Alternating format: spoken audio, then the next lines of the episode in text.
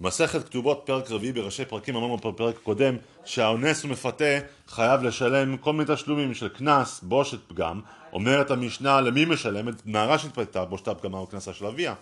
והצער גם כן במקרה של המוסע למתי?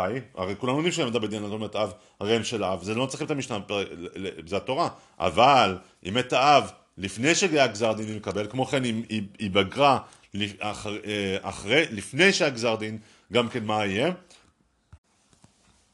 מה, מי מקבל את הכתובה בעצמה?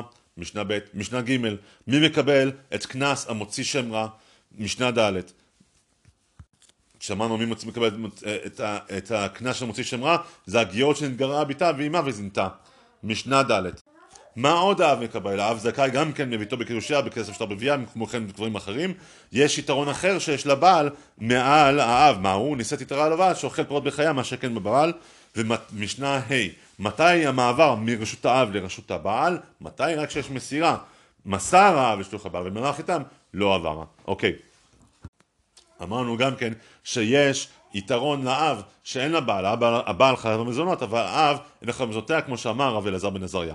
טוב, מה, מכיוון שזה היה תנאי בדין של הרב אלעזר בן עזריה, יש עוד תנאי בדין.